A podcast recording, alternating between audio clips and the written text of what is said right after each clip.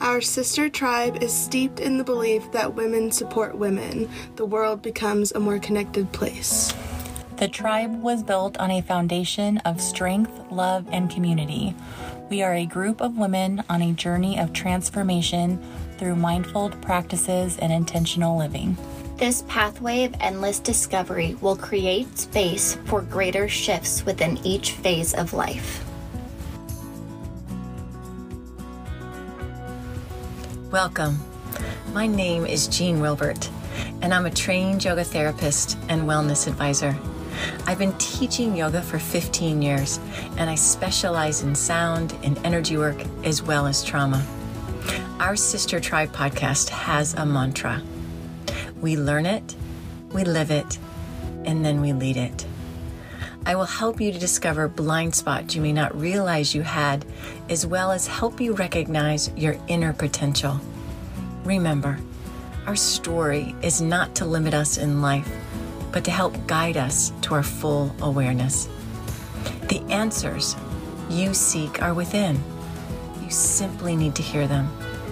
So come join us on this journey with both an open mind and an open heart. Let's get started.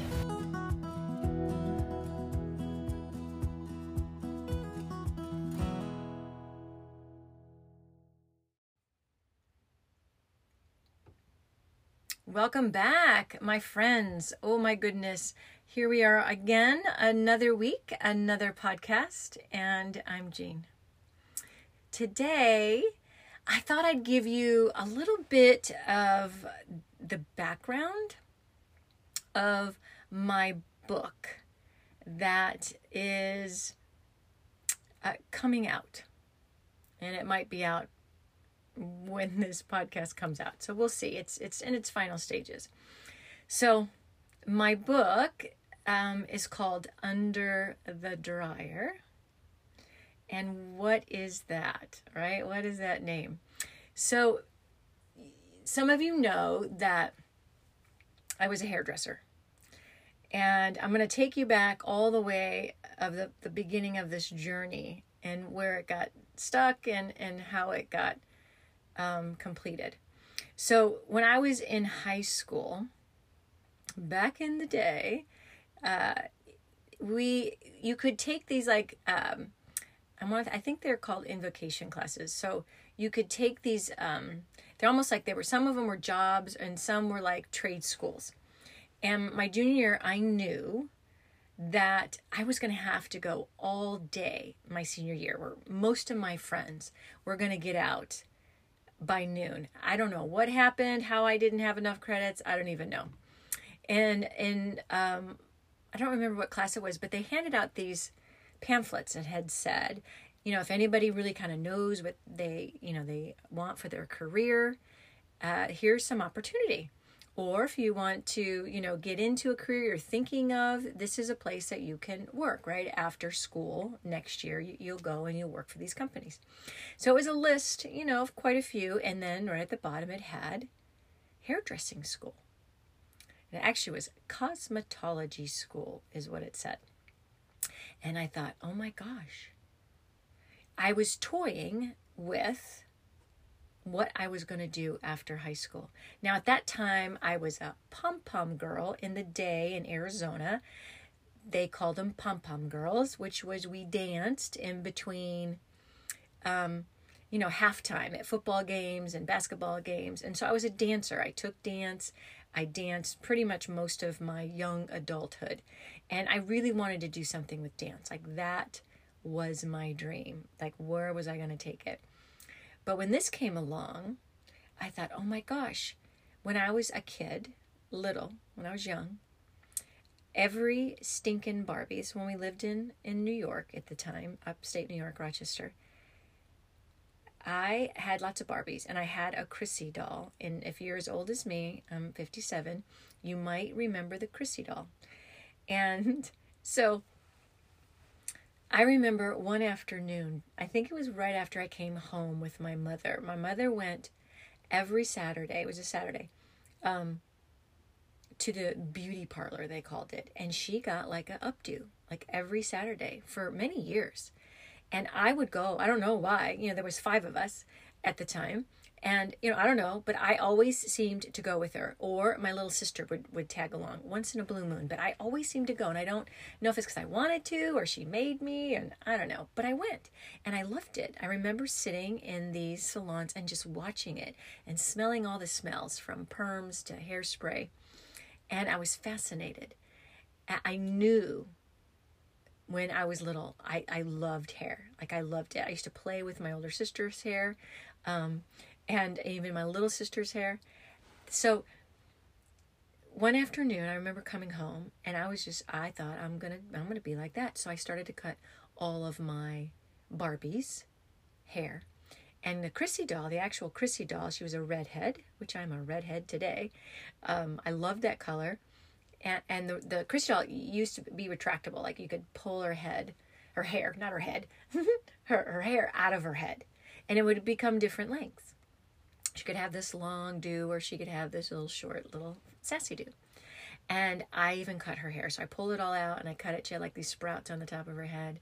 And all my Barbies, if you could cut their hair, they were all cut. And the hair was like all over the my, my bedroom floor. I'll never forget. I believe I was like seven, around seven. And my mom had come walking in and she blew a gasket. Like she was so mad you know, about how much money they spend for this and how dare I, you know, um, cut these dolls' hair. And I was trying to explain to her, I go, I was just practicing. I want to be a hairdresser when I grow up. I want to be a hairdresser. And she, you know, of course, poo pooed that. And she scooped up all the Barbies and she scooped up that Chrissy doll and threw them in the trash.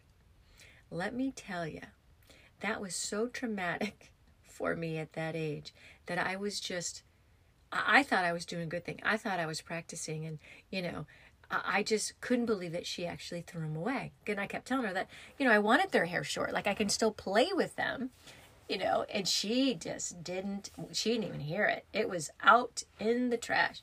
So I definitely cried for, for literally days and days and days. And one of the reasons I cried is because I knew, um, I wanted this Chrissy doll actually for a, a good couple of years. And I remember asking for the Chrissy doll, and one Christmas I didn't get it. And then, you know, wanted it for my birthday and didn't get it. And, you know, and finally, you know, for my birthday one year, I did get the Chrissy doll. So I think my mom was so mad because I don't think it was a, you know, cheap doll to get because you could dress her up and, you know, put makeup on her and stuff like that. So, you know, I think my mom was just mad because I asked for it and asked for it and I cut her hair, but she didn't realize I was just, you know, I was in training. Like that's how I look at it. I was just in training. Um, so that's where the hairdressing thing came. And so I knew, like young, like I always did, I was always playing with hair, always playing with my cousin's hair, my hair, trying to do different things. And when this deal came up in high school to go to, you know, to cosmetology school, I thought that's it. And it gave me extra credit. So I could still get out at noon, but I could go right to hairdressing school and I would have enough credits to graduate high school and and have a license by the time I graduate high school. I could graduate cosmetology school. So I remember coming home that night super stoked. And I remember um, my mom actually was home before my dad that day, which is really rare at that time. My dad always was the first home.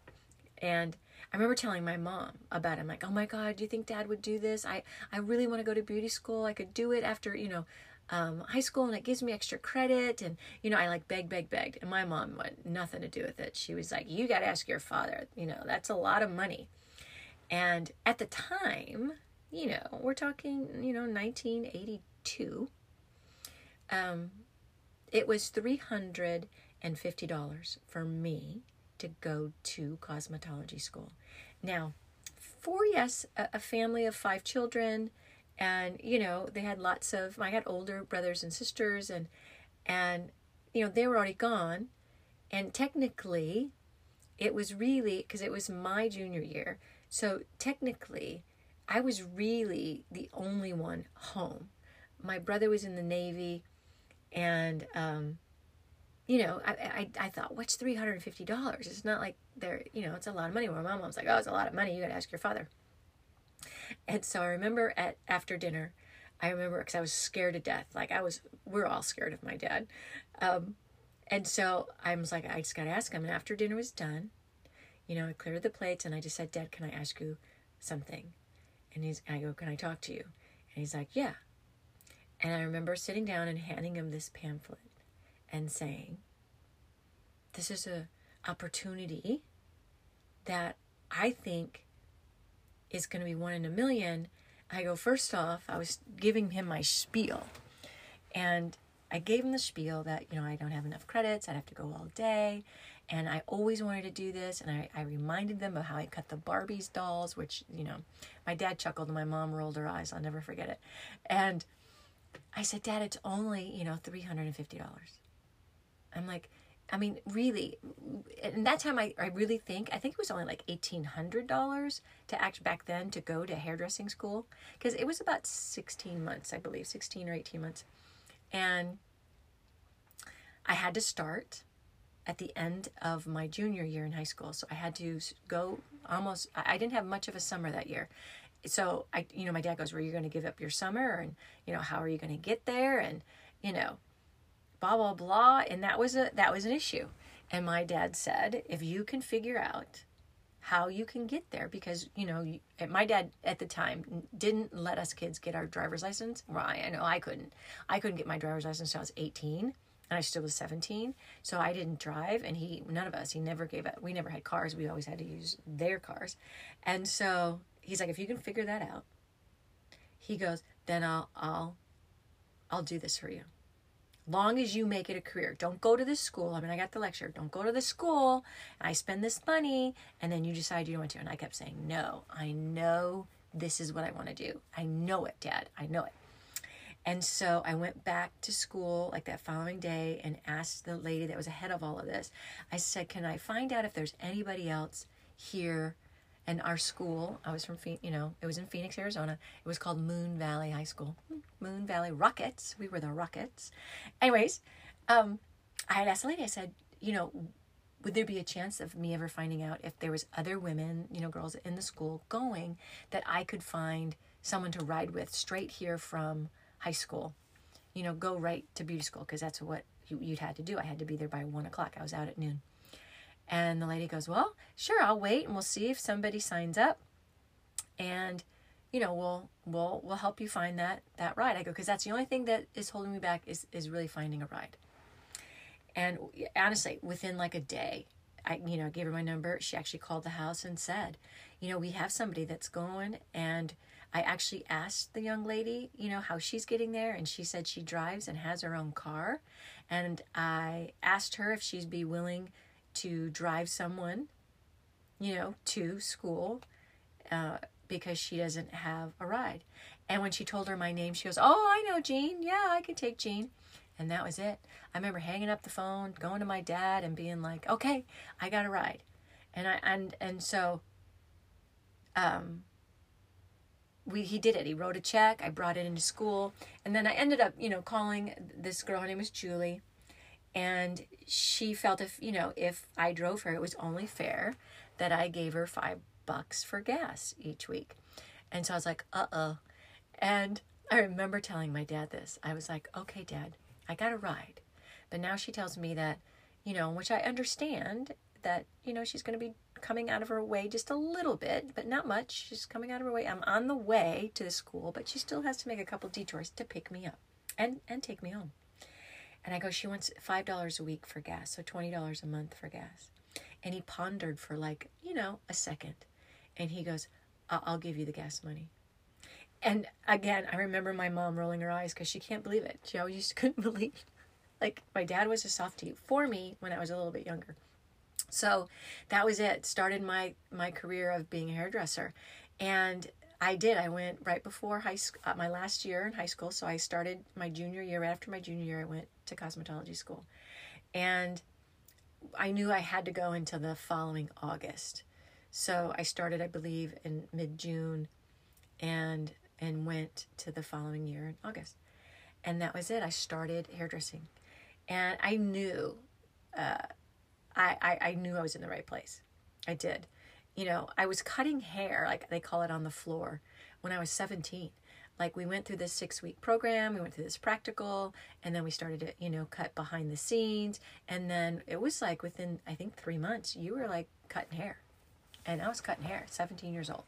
So, and I loved it. I had actual regulars. I'll never forget this one.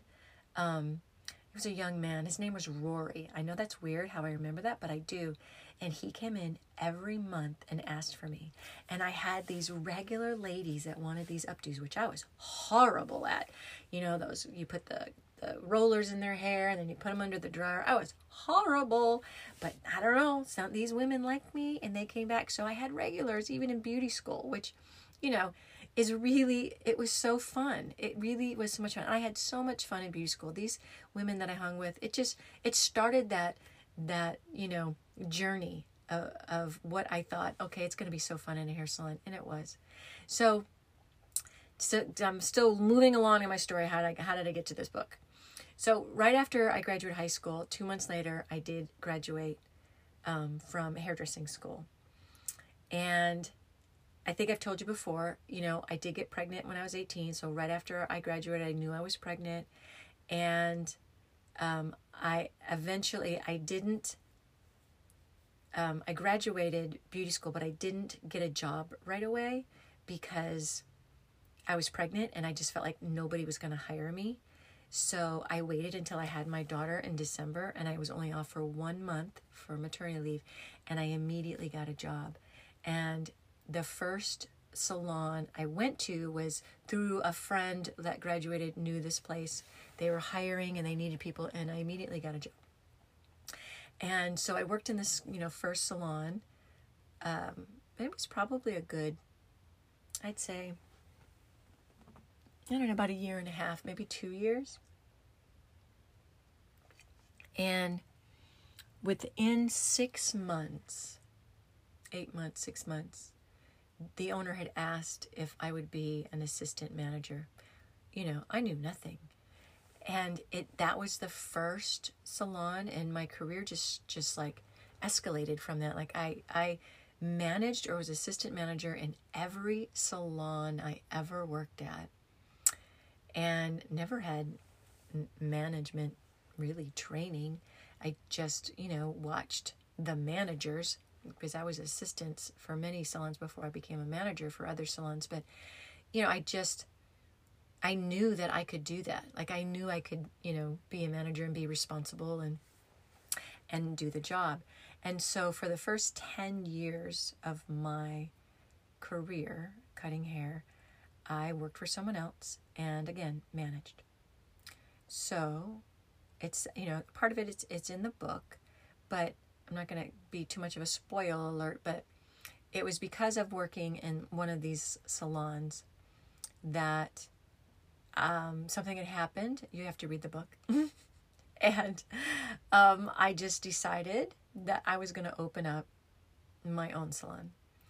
And you know, now, you know that I can I can look back you know on life and you never know you know back then it was it was really um upsetting and um i, I just I, you know sometimes when you when you can't even think straight you're like why did things happen the way they happened? But you know now i know you know i probably would have never opened up my salon if this didn't particularly happen to me. So i uh remember coming home, and this is I was married to my second husband at this time, and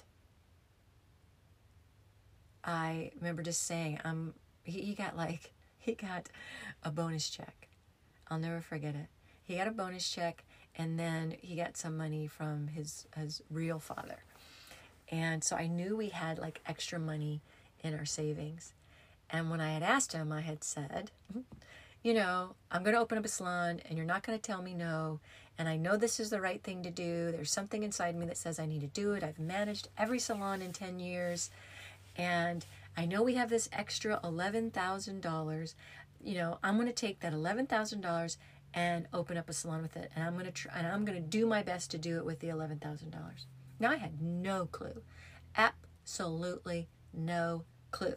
I can't even believe that I would think I could open up a salon with $11,000.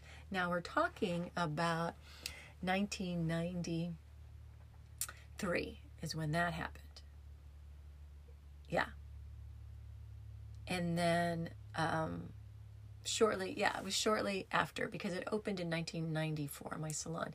And it took about, I want to say six or seven months. So I'm pretty sure it was around that time. But I remember him saying, um, fine, you, you do it. You, but I'm not giving you a dime more. You have to do it for $11,000. Now, who, you know, who would have ever thought that I could do it? But I did. I pulled it off. And I remember calling everybody that I knew that had a salon or somebody that knew somebody that had a salon or and I, I had this really good rapport. When you are in a hair salon, we have they're called reps from beauty, you know, supply houses, and they would come in, you know, pretty much every week. And so, you know, I was always working in the same kind of area, so you always had the same reps coming and going. So I knew I had these this good rapport because I was a manager in all these places and you know I, I dealt with them weekly and so I thought I'm just going to call them and ask them you know do they have you know information or you know could they help me you know design stations or however it would be it was almost meant to be it was pretty effortless to tell you the truth uh, somebody was overlooking me or something because it was just flawless. I remember there was a couple speed bumps, and I explain it in in the book. But I had some negative people, and um, I didn't allow that to stop me.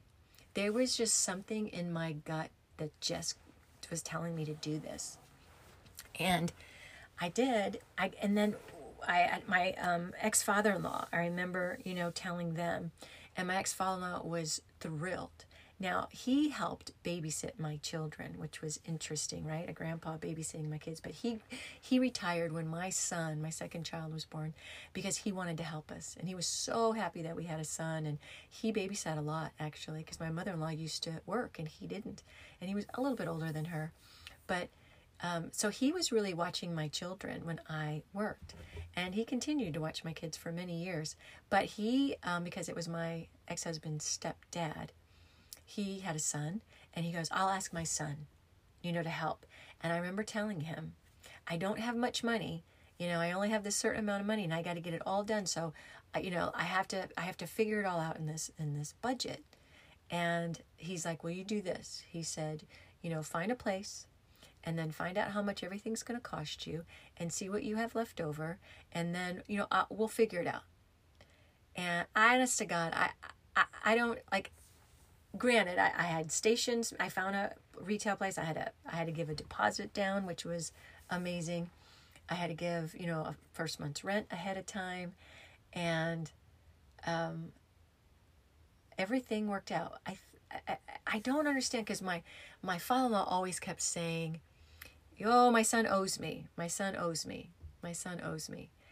And you know blah blah blah. But you know he never told me and i don't even know. To this day i think he paid him something because i i barely paid him. Like i you know and he put up walls.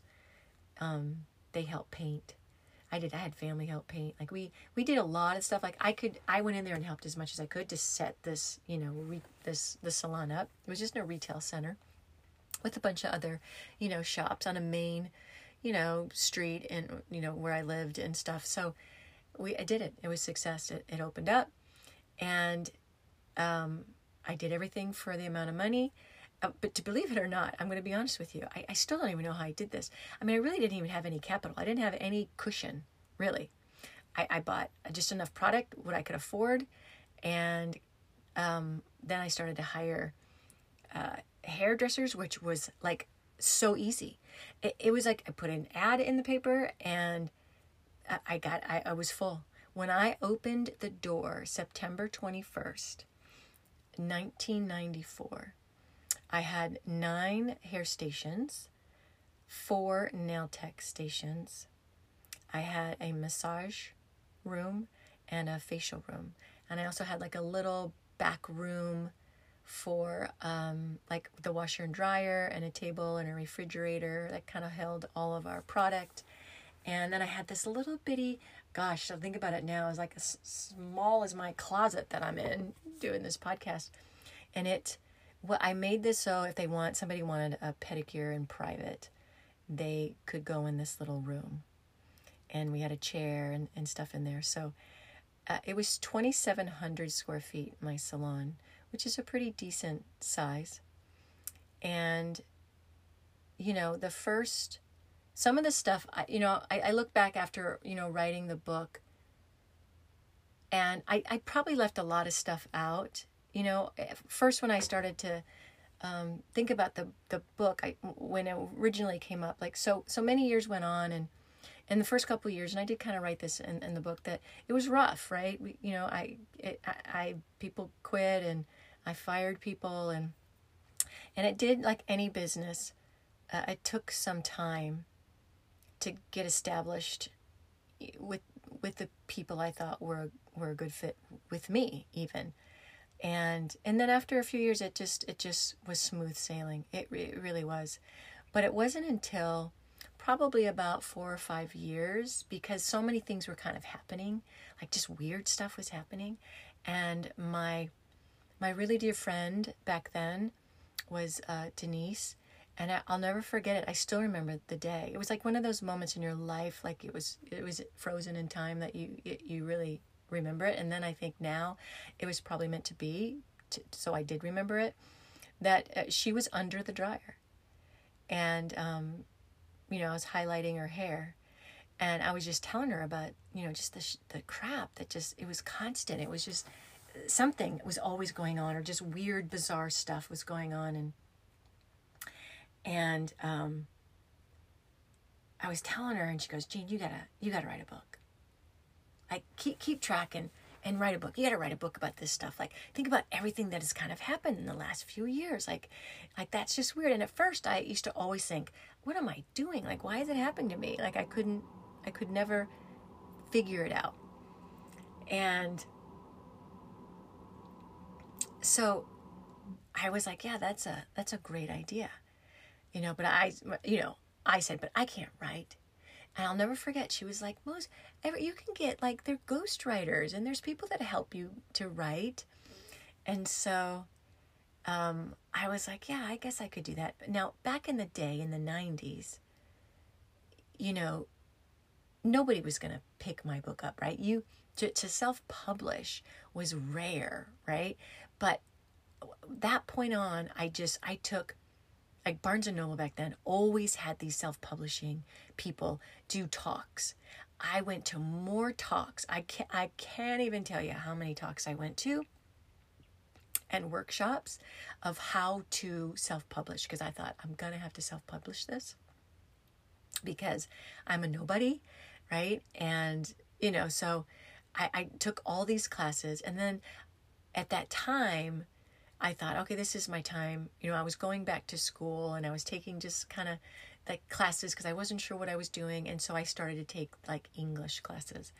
And I and I remember telling this English teacher, this this man, like, I went back to school because I wasn't sure what I wanted to do in life, and you know, I've been in school, and I thought I, you know, I needed to take you know more classes that were gonna be credited, you know, for something that I want to do. And I go, I'm really not good at writing, so I'm taking English to, to make sure I, but that never helped me. Anyways, this man literally um, would have me come in and he'd help, help me write and help me like, you know, don't do this, don't that. It never stuck. I don't even know why, but I mean, I had people along my, my life just, just there that kind of helped. And I'll never, I don't remember his name, but it was really nice because he, he wanted me and he did at one time tell me um, if he if I wanted him to you know look over the book. And I was so paranoid back then, you know, of just getting too close to, you know, I didn't really know him, and and then letting my book out, and you know, protecting it. And I, and again, I remember my girlfriend Denise, you know, saying, um, "Let's call it." Um, under I think it was like under the dryer. I think it came from her. I'm pretty sure she was the one that said, "Let's name it under the dryer." We were we were I remember talking about like let's do it to where it can really relate to the and we just kind of came up with it. And, and she was under the dryer. Like she was under the dryer. And I remember saying, "Oh, you're under the dryer." And I swear that's how I think it came and she was like, "Yeah, we should just you should name it under the dryer." And I told her I remember going up to the front desk and writing it down. And then over the course, I just sat down and started to write some of these stories that had happened. And it started like way back then. It was probably 1998 ish or so when I started to just get the idea. She helped me, and then um, I just started keeping track and writing stuff down. And that was it. So the book started with one of my girlfriends under the dryer. That's where the name came from. So um,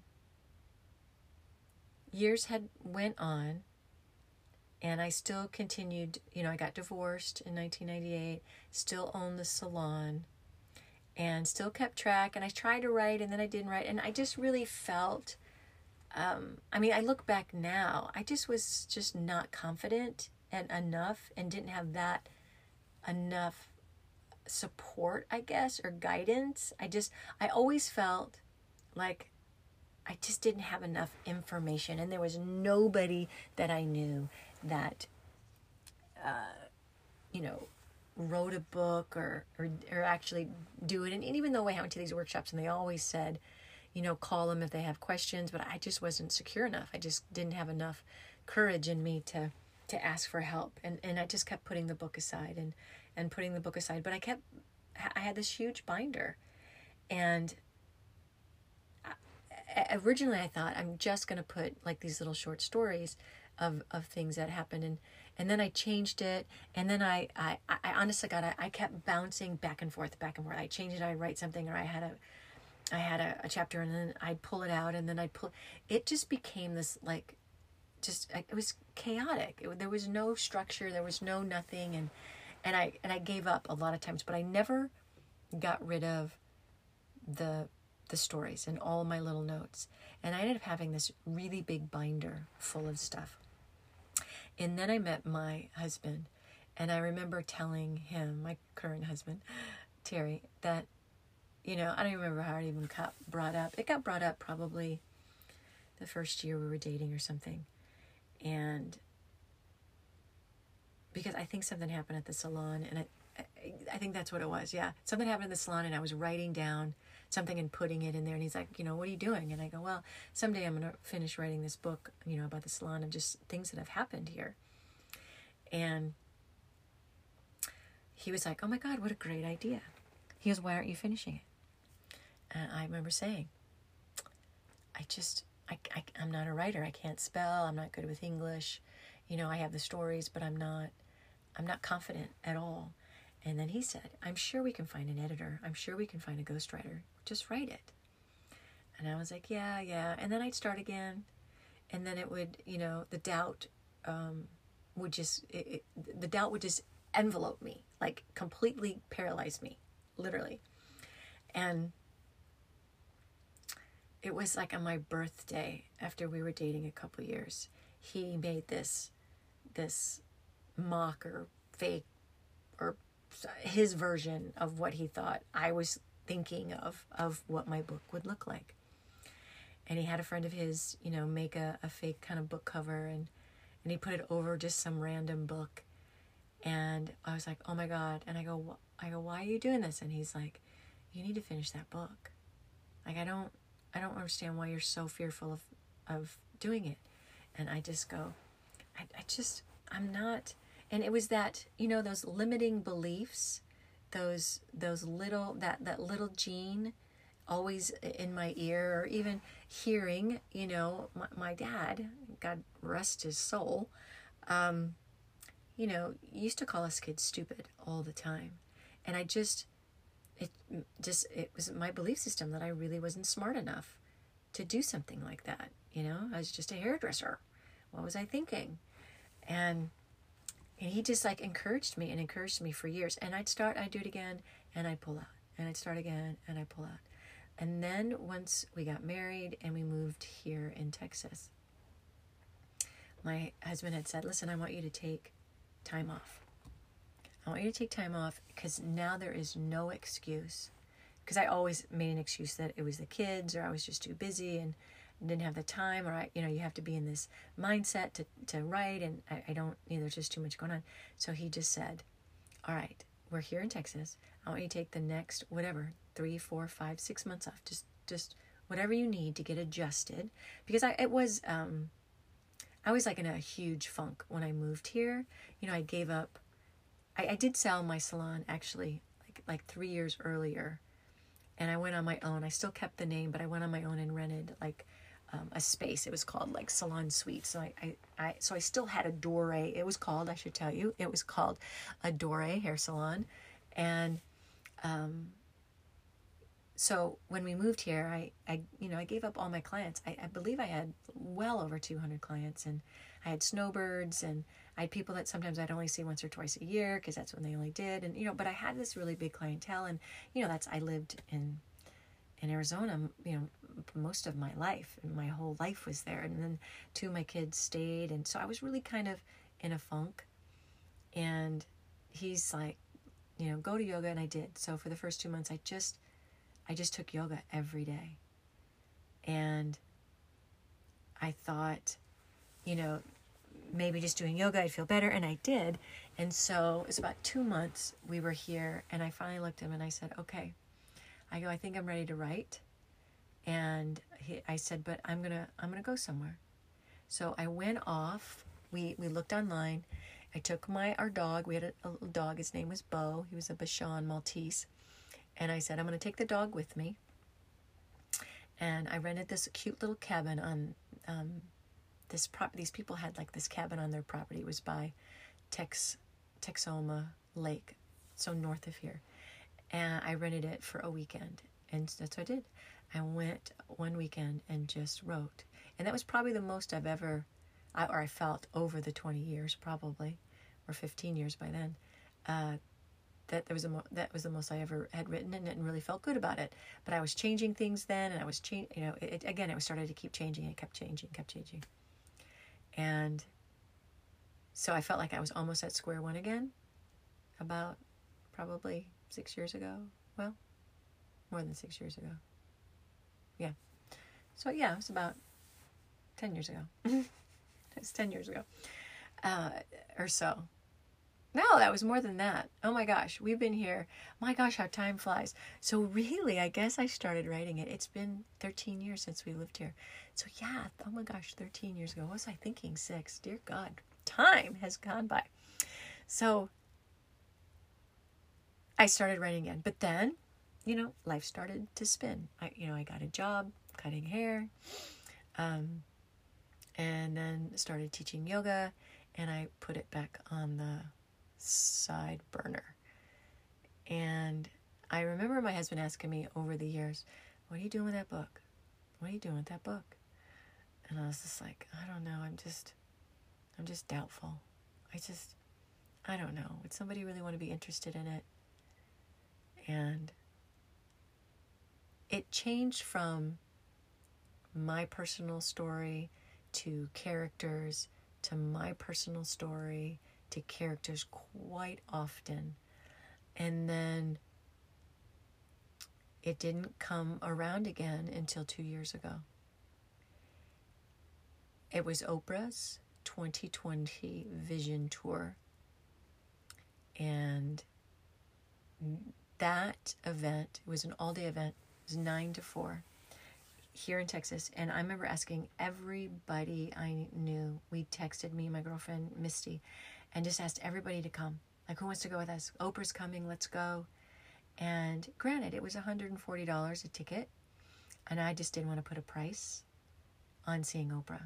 Like I always wanted to go to her show, never made it to her show, and that was a joke over the over the years of this that I was going to be in her book club one day with my book, and I never finished the book. So I was like, okay, I never made it to her show, so I'm to go to this event at least, you know, see her and and listen to what she said. I honest to God, me and Misty had no idea really what she was talking about. We just we didn't care. We just went, and it was at her event that we did this uh, workbook, and it you made a commitment and like she kept saying like what have you put off for decades or what have you had a dream and you've never done it before what have you wanted to always do and she said, This is your decade.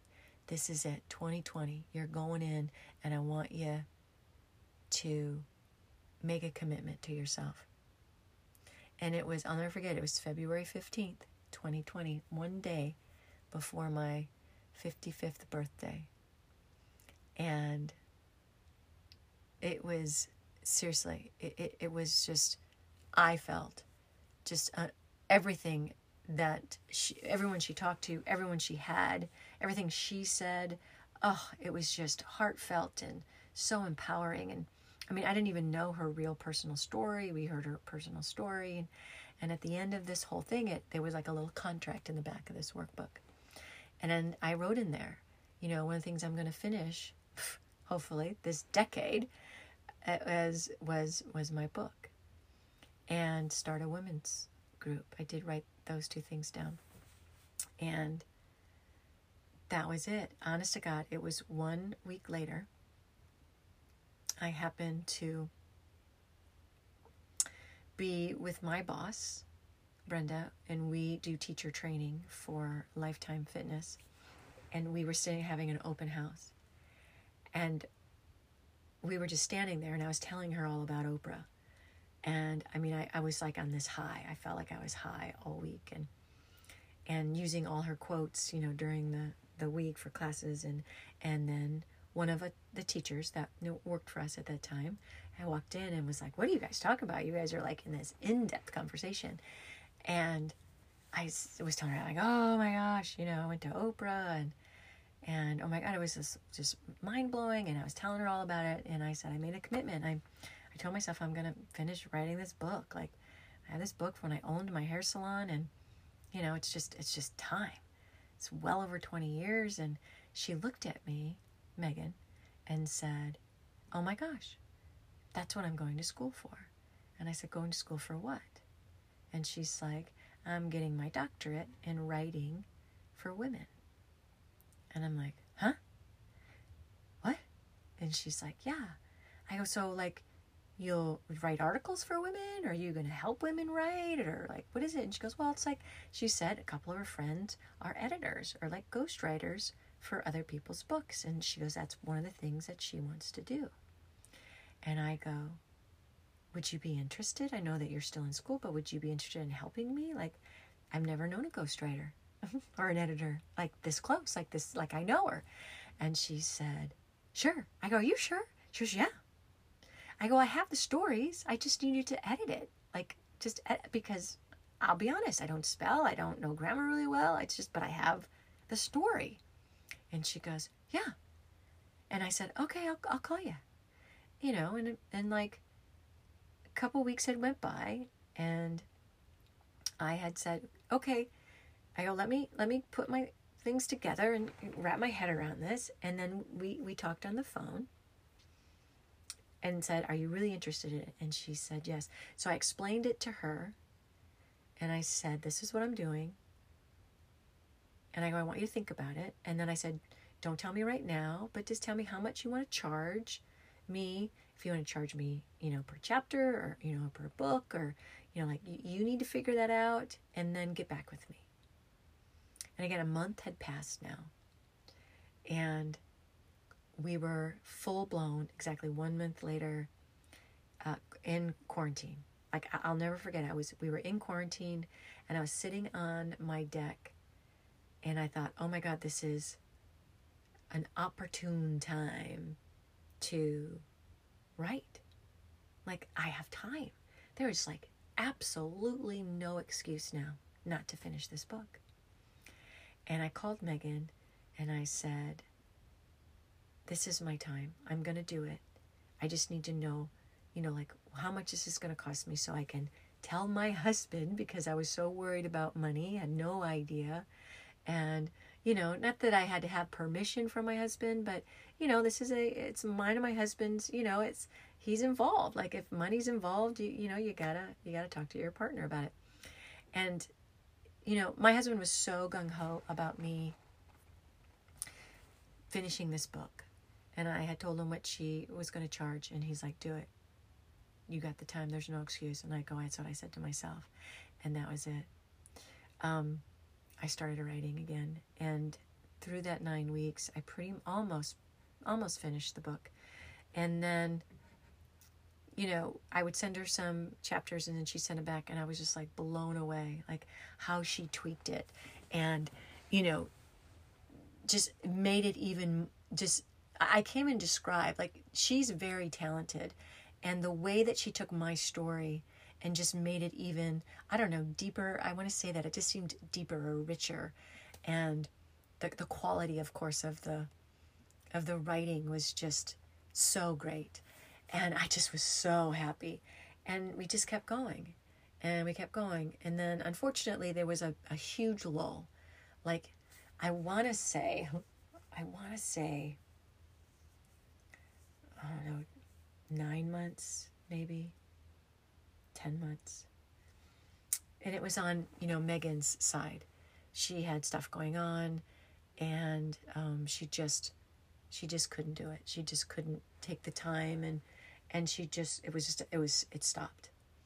And I, I'll never forget because I thought, oh my gosh, I'm at a standstill again. Now that I'm, you know, propelling forward and feel I see a light at the end of the tunnel and I kept reaching out to her and and you know she she didn't call me back or she didn't email me back and then I started to get like nervous and and sick to my stomach and think oh my gosh this isn't going to get done and I was worried like something happened to her and then did I say something to her? Did I offend her? Or you know like you, you know I hate this because all these like little enemies like we all have you know the the self-doubt and and the fear and you know we start to assume and all of that stuff just it was like daily for weeks and weeks and weeks. And i had to like literally shut myself down. And then i had to turn myself off on the book and just let it happen when it was supposed to happen and i was ready to just give up and find another editor and I remember, you know, writing a letter to her, telling her just how much do I owe her. I, I really need to move on. I need to finish this book for me and and it just it needs to get done. And I really wanted it to get done. Um, not that I expected it in 2020, but I really wanted it to be done in 2021. And that was when that was that big, big, big lull.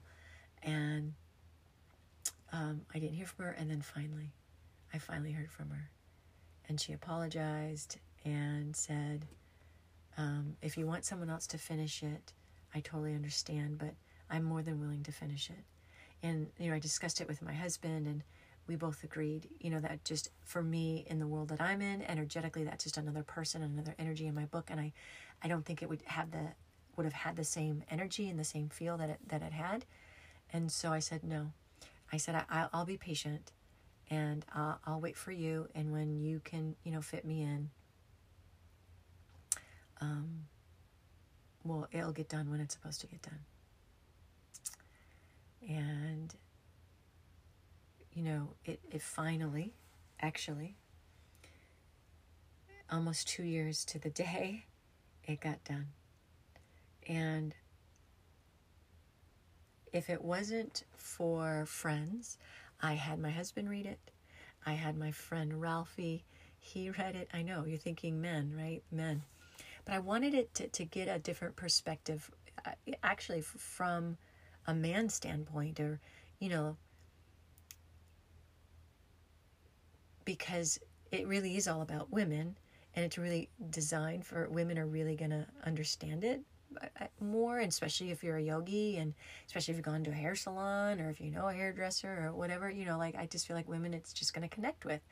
And to hear their point of view from both of them, my husband said I might offend some people because of the language or stuff that went on, and I said, I go, but that's what went on. Like it, you know, that's that's what happened. And Ralphie loved it. He he said, he's like Jean, there was serious stuff, there was funny stuff, there was like, you know, like inspirational stuff, there was all kinds of like, there was definitely a roller coaster of different emotions. Um, and he said he liked that. It just wasn't, you know, the same throughout because there was, the stories are different. And, you know, I, then I had to have my, my youngest read it. Now, my youngest, if you know Sage, she's very driven, um, very good with the computer and all that kind of stuff. But so is my older daughter. My older daughter can write. Like I see my older daughter writing a book when she has the time. But my younger one, she could probably write a book too. she's she's always been really good with grammar and all that. She read this book three times for me. I just want you to know that my youngest daughter read this book three times because we kept finding things and then we I forgot a, a, chapter and then we had to throw that chapter in so I needed her to, to read it. And and again it we I changed it to a to it was going to be like a personal thing like it was actually me. And then we thought no we can't. We can't do it in, in a real life version. It's got to be fictional just to protect the innocent. So I wanted to protect the innocent. And I I um it's fictional. The book is fictional. But um, the stories are are real, and it's it is a, a story that I felt like you know anybody can can relate to if they've had a business or you can re- relate to it if you've been divorced or you can relate to it if you're a woman raising children or trying to find your purpose or you know you can relate to it if you always felt like you're in survival mode. Like there's so many different aspects of this book that i think a woman can relate to. And because so many many years i always felt like like this stuff was only happening to me.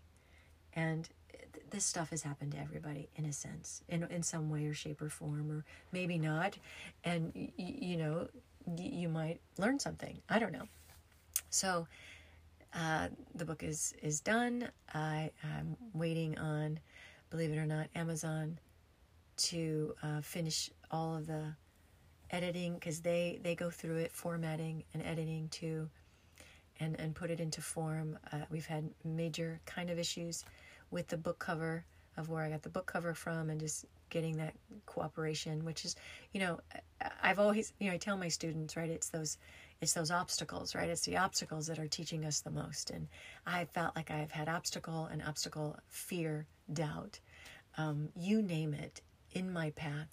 You know, life isn't easy, right? And I just um, I listened to all these inspirational things, and recently I heard they're like, you know, you're you're never successful when it's just smooth sailing. You know, you're successful when you're um, in the arena, like Brene Brown says, and you're getting kicked and you're getting punched and and you know and and it's it's through the blood and the sweat and the tears, and I think I've had every one of those with this book and it's such an easy book. It's not like you're it's not a novel.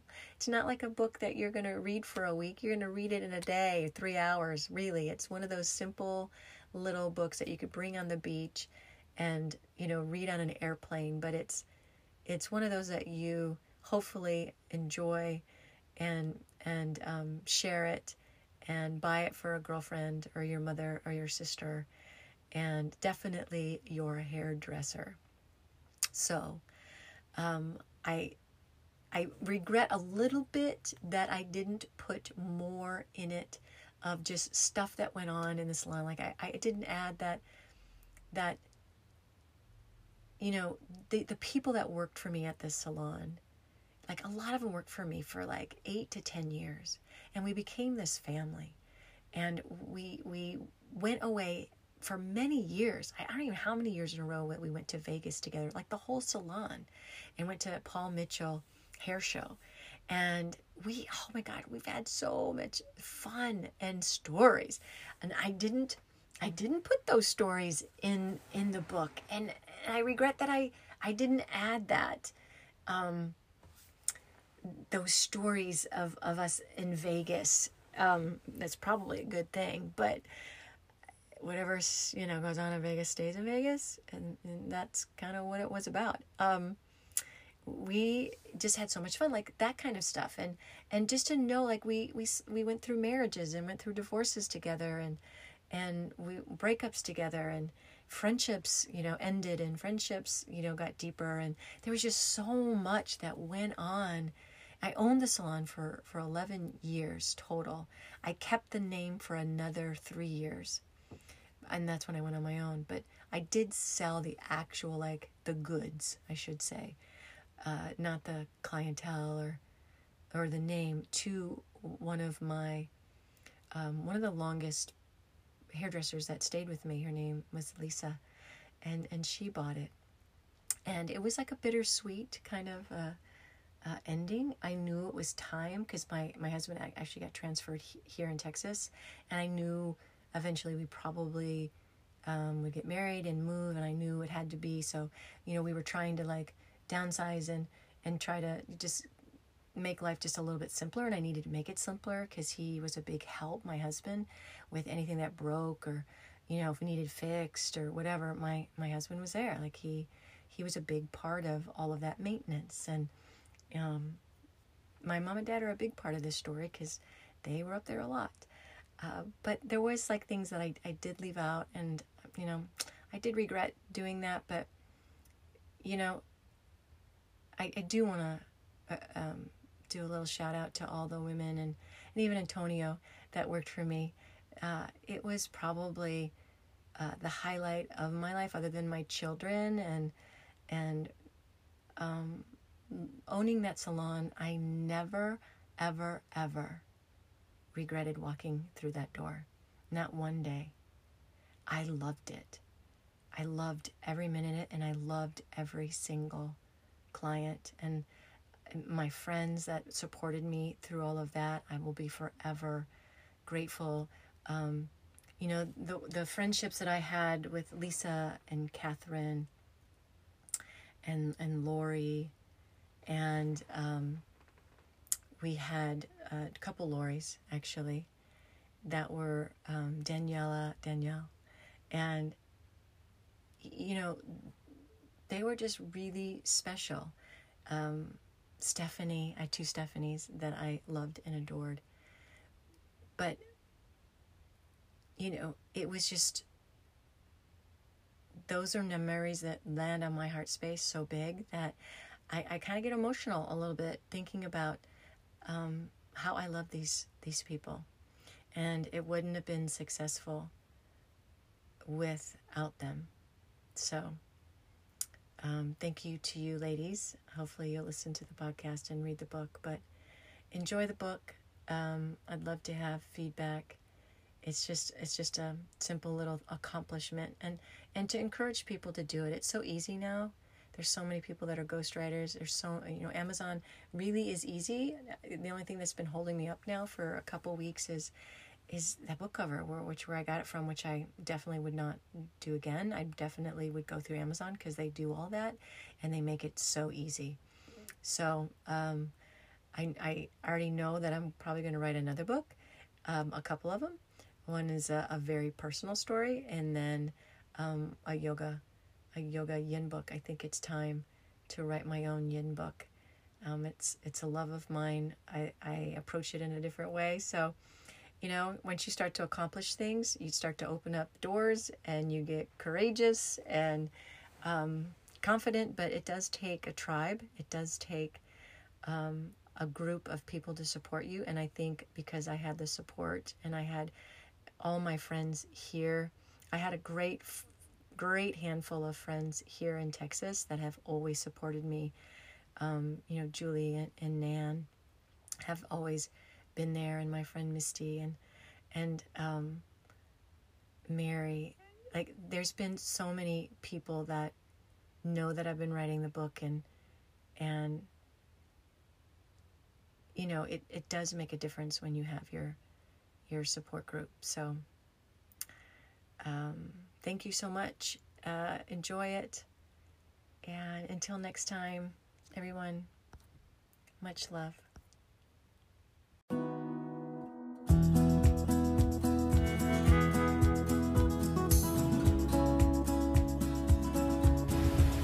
Hi, this is Jean.